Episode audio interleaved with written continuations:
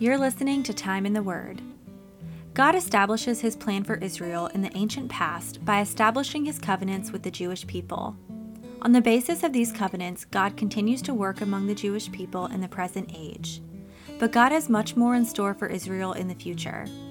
They play a featured role in the outworking of end times events.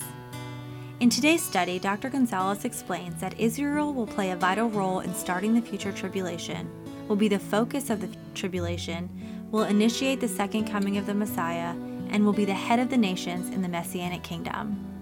He also admonishes us to properly discern the signs of the times. In Matthew 16, 1 through 3, we read, The Pharisees and Sadducees came to Jesus and tested him by asking him to show them a sign from heaven. He replied, When evening comes, you say, It will be fair weather, for the sky is red. And in the morning, Today it will be stormy, for the sky is red and overcast. You know how to interpret the appearance of the sky, but you cannot interpret the signs of the times. Our Lord sternly rebukes the Jewish religious leaders for acting as blind leaders and failing to discern the signs of the times. The principle of discernment is a principle that clearly applies to the church, and we are to avoid what the Pharisees were guilty of. Let us listen as Dr. Gonzalez continues his study on end times prophecy. Father, we thank you. We pray that as we spend time in your word and we explore what your word has to say about the future, that you would use that to create in us a sense of urgency and passion for uh, carrying out your work in uh, these last days in which we live. We think we thank you for your sovereignty, your grace, your love, and we give you all the praise and honor in Jesus' name. Amen. Okay, last week we uh, we ended our um, message by speaking about Israel's present. We already looked at, uh, we were looking at the role of Israel in world history. Or we already saw their past. We talked about the covenants that are important uh, uh and that have a great deal to do with biblical prophecy. We looked about we talked about Israel's present. Now we're going to go ahead and just close out this section uh, of uh, Israel's role in world history by just quickly looking at Israel's future. And there's four points that I want to make regarding Israel's future uh, in terms of uh, what role they play in world history. First of all, they play a vital role, and I don't know if you're aware of this, but they play a vital role in starting the tribulation period. Uh, you know that the, once the church is raptured from, from the earth and the church is gone, uh,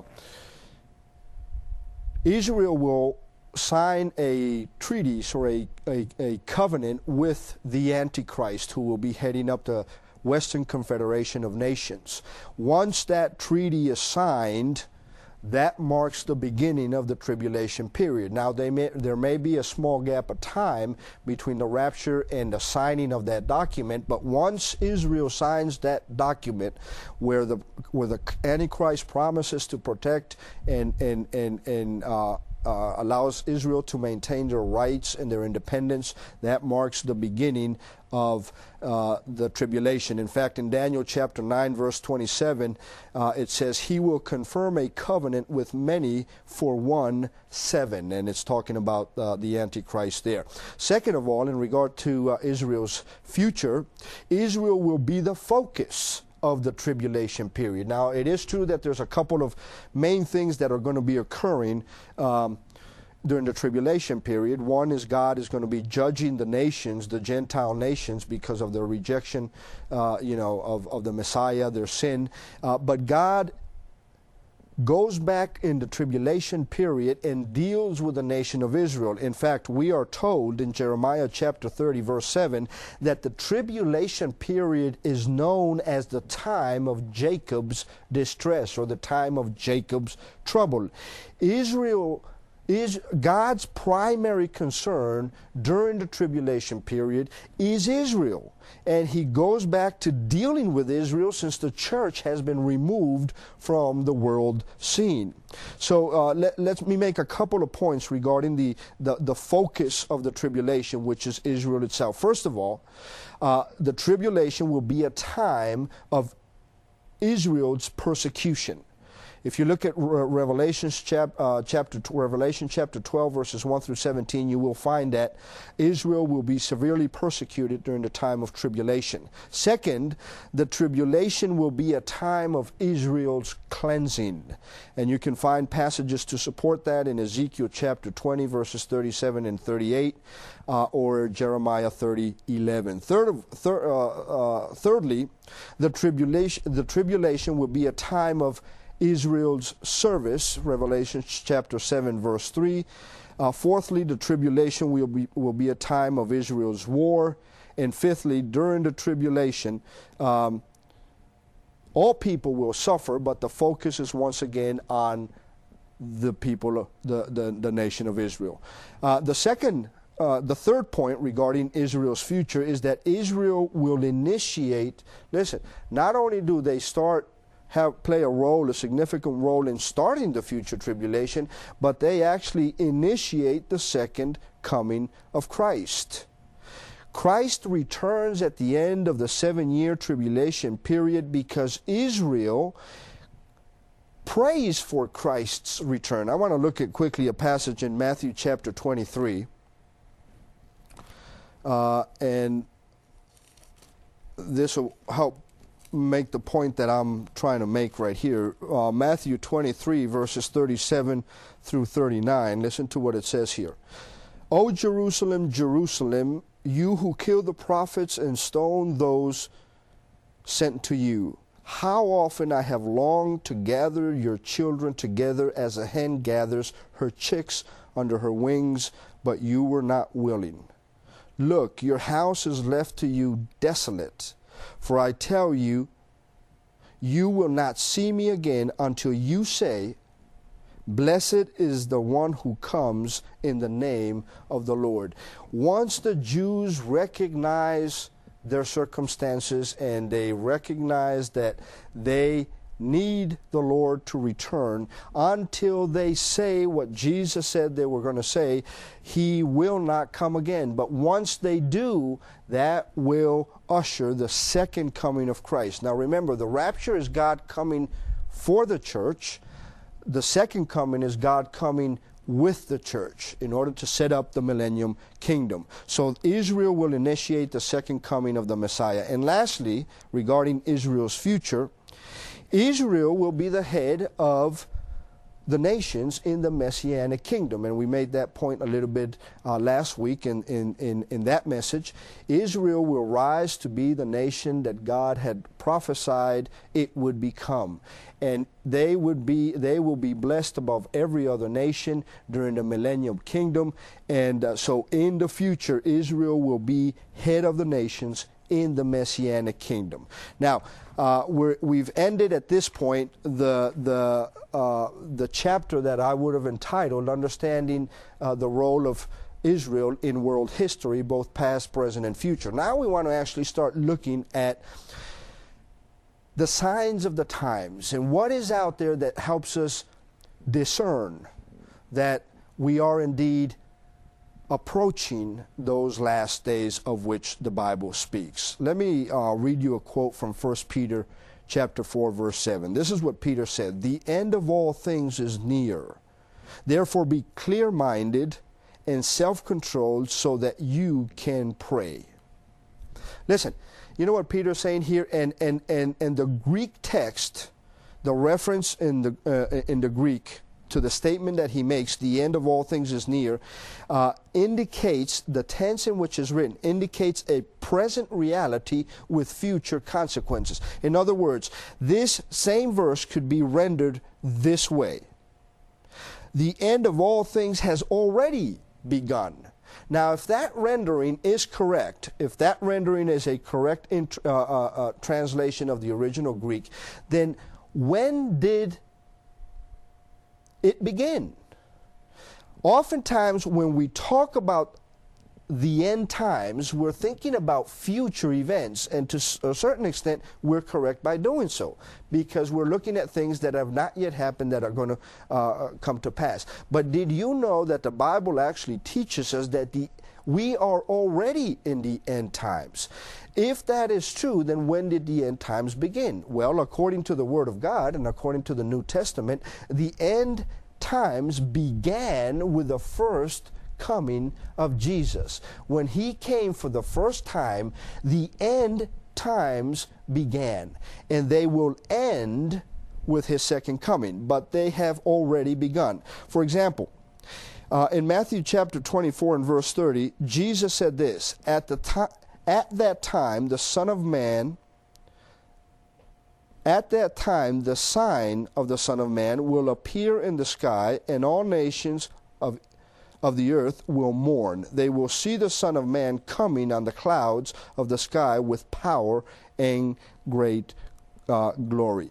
His return, his return ends, marks the end of all things. So with his first coming, the end times have begun. With his second coming, the end times end. Okay, now, in speaking in regard to the signs of the times, I want to make sure that we avoid two extremes because uh, you see many people out there who teach on prophecy uh, either take, well, you see, in most cases, take one extreme, but I want to avoid two extremes. First of all, we need to make sure that we are not apathetic or we scoff at Bible prophecy we need to make sure that we take Bible prophecy seriously. Just because things don't happen in the time frame that we think they ought to or on our timetable doesn't mean that God is not constantly and currently active bringing about these events that will take place. God performs his role in prophecy when he does. And the timing of God is the perfect timing. Just because they don't occur within our timing uh, doesn't mean that God is not acting or that these things are not going to happen. We need to make sure we don't take the extreme of becoming actually apathetic towards prophecy. We need to take prophecy seriously. If we don't take prophecy seriously, uh, we are in essence underselling the prophetic teaching of the Bible. But we also want to avoid the second extreme, and the second extreme is the one that I made reference to the fact that many who teach on prophecy actually take this this extreme. We are to uh, avoid sensationalism. Listen, it is beyond me why people need to sensationalize that which is already sensational. I mean, the events of which the Bible speaks concerning the future are already uh, uh, sensational. Why do they have to sensationalize the sensational even more? Oftentimes, and you know, it may not be the case with everybody, but oftentimes they do so because it best fits their sinful, unscriptural, uh, and personal agenda for personal gain. So we need to avoid being apathetic to, to, to prophecy, and we need to avoid being sensational when it comes to uh, teaching prophecy. All right. Now, the first thing that we need to cover here is how do we properly discern the signs of the times? In Matthew chapter 16 and verses 1 through 3, this is what Scripture says. The Pharisees and the Sadducees came to Jesus and tested him by asking him to show them a sign from heaven, as if he hadn't already shown them many signs. This is, this is the arrogance and the stubbornness of man, in that, in spite of all that God has already demonstrated and proven, we are still asking for signs. But nonetheless, they came and asked for an additional sign from heaven. He replied, When evening comes, you say it will be fair weather, for the sky is red. And in the morning, today it will be stormy, for the sky is red and overcast. You know how to interpret the appearance of the sky, but you cannot interpret the signs of the times. Listen, Jesus was rebuking the Pharisees and the Sadducees for being able to interpret the weather based on the appearance of the sky, but failing to interpret the signs of the times. And listen, this is something that we need to be very careful of because we don't want to be accused as a church of the same thing. I have said, and I will continue to say, that the Bible clearly teaches us that we are not to know the time of these future events. We are not to set dates, but we are able to discern the general period of time when these things are going to occur. And, and Jesus rebukes those who fail to exercise discernment and understanding and recognizing the signs of the times. Secondly, in Matthew 24, verses 32 uh, and 35, listen to what Jesus said. This is the lesson of the fig tree. Now learn this lesson from the fig tree. As soon as it, its twigs get tender and its leaves come out, you know that summer is near. Even so, when you see all these things, and these are the things that he had spoken of in previous verses, you know that it is near, right at the door. I tell you the truth, this generation will certainly not pass away until all these things have happened. Heaven and earth will pass away, but my words will never pass away. What is the lesson of the fig tree? Listen, if we are able to determine the season because of a fig tree, why is it Christ says that we're not able to to to recognize the the uh, when the end times are coming by failing to recognize the signs of the times? Listen, we do not want to be found guilty of committing the same, uh, of being guilty of the same thing that the Pharisees and Sadducees. We need to learn uh, from his rebuke. Uh, uh, because of their failure to discern, and we need to learn a lesson of the fig tree. Another thing that I want to say before we actually get into the signs of the times is I want to talk about the, the dark shadow illustration. I know you have experienced this. I know everybody has, and that's why I want to use it as an illustration. Have you ever seen that when you're out walking, and if you're walking and you have the sun behind you, when you're walking, you're able to see your shadow in front of you. Now, we all know that the shadow is not us,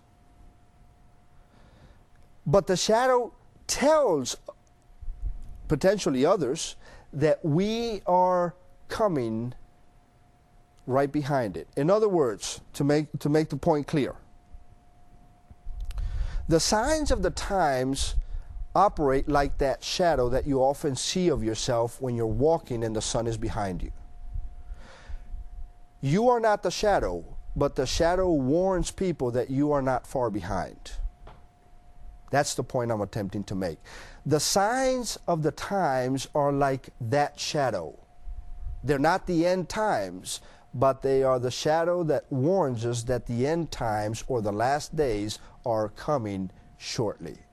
And we need to remember that because even though we cannot set the date, we can recognize those signs and know that the coming is, uh, that the end times are near. Now let's look at some of the signs of the times that the Bible speaks about. In 2 Peter chapter 3 verses 3 through 4, this is what Peter says. First of all, you must understand that in the last days scoffers will come, scoffing and following their own evil desires.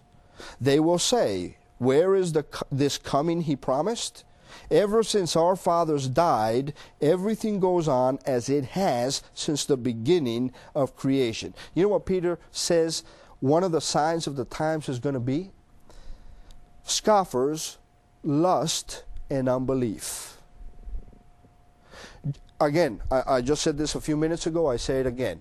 Just because God operates on a different timetable than we do does not mean that God has fallen asleep behind the wheel. God works out his decrees and works out his will when he does. But people assume that because the statement was made and nothing's happened in this period of time, that surely either it's not true or God has changed his mind. And they scoff. And listen to what Peter said. They follow their own evil desires, and he's making a reference, in essence, to lust. Do we have to say anything else about lust in today's generation? I know every generation has talked about it, but certainly I think we've reached uh, a peak when it comes to the level of people following their own evil desires. And you know what tends to happen? when people question whether things are actually going to happen, they and things don't happen on their timetable, they actually stop believing what God has said. So Peter said that in the in the last days, one of the signs of the times will be scoffers, uh, lust, and unbelief. Let me give you another one. In Matthew chapter 24, verses 37 through 39, listen to uh, what the, the Bible says um, there. As it was in the days of Noah, so it will be at the coming of the Son of Man. For in the days before the flood, people were eating and drinking, marrying and giving in marriage up to the day Noah entered the ark, and they knew nothing about what would happen until the flood came and took them all away. This is, listen, this is how it will be at the coming of the Son of Man. You know what? You know what the Bible tells us? You know what we're being told right there? That there will be a callousness and carelessness concerning Christ and his things as there are in the present time. Listen, I find this, this text we just read, read quite curious. We know that the Bible tells us that it took a great deal of time for Noah to construct the ark. And that during that time, the world was being warned of the flood that was about to come over them. And in spite of all the warnings, and in spite of Noah uh, uh, constructing this ark, we are told in this text that apparently they still knew nothing about what would happen, even though Noah had been warning them. Listen, you know what? In essence, you know what this text is telling us? That in the last days there will be religious unconcern, as they were in the days of Noah. Listen, in the days of Noah, all they were worried about was two things eating and drinking, and marrying and giving to ma- and being given to ma- in, in marriage. That's all they were concerned about: eating, drinking, and propagating. Well, if we look at the present day, it appears, it appears that we are once again experiencing a great deal of religious unconcern. Listen, uh, uh just kind of a, a sidebar here. I don't know why people who have read their Bibles, who have attended good churches uh, to listen to preachers preach good sermons, who have heard the gospel over and over over the, the, the, the, the time of their life, continually insist on rejecting Jesus Christ. I don't understand why mankind would want to live without God as part of their life. I mean, listen, if you remove God from your life, you're removing the only thing that is worth even living for. The truth of the matter is that if all I have to live for is the life that I can make for myself apart from a personal relationship with the living God, let me tell you something, folks that's not much of a life to, to look forward to living.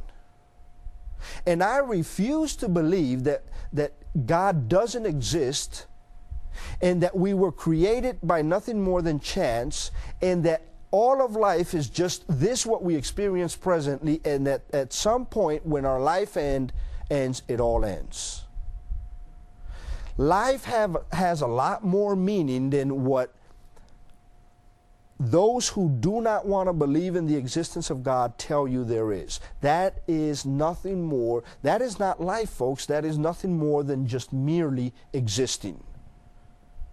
And in the present day, there is such religious unconcern that I think we're seeing the fulfillment of that sign of the time now.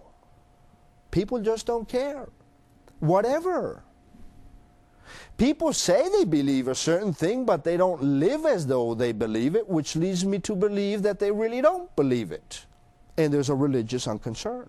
And I think that leaves a tremendous void in the life of every person who takes that position.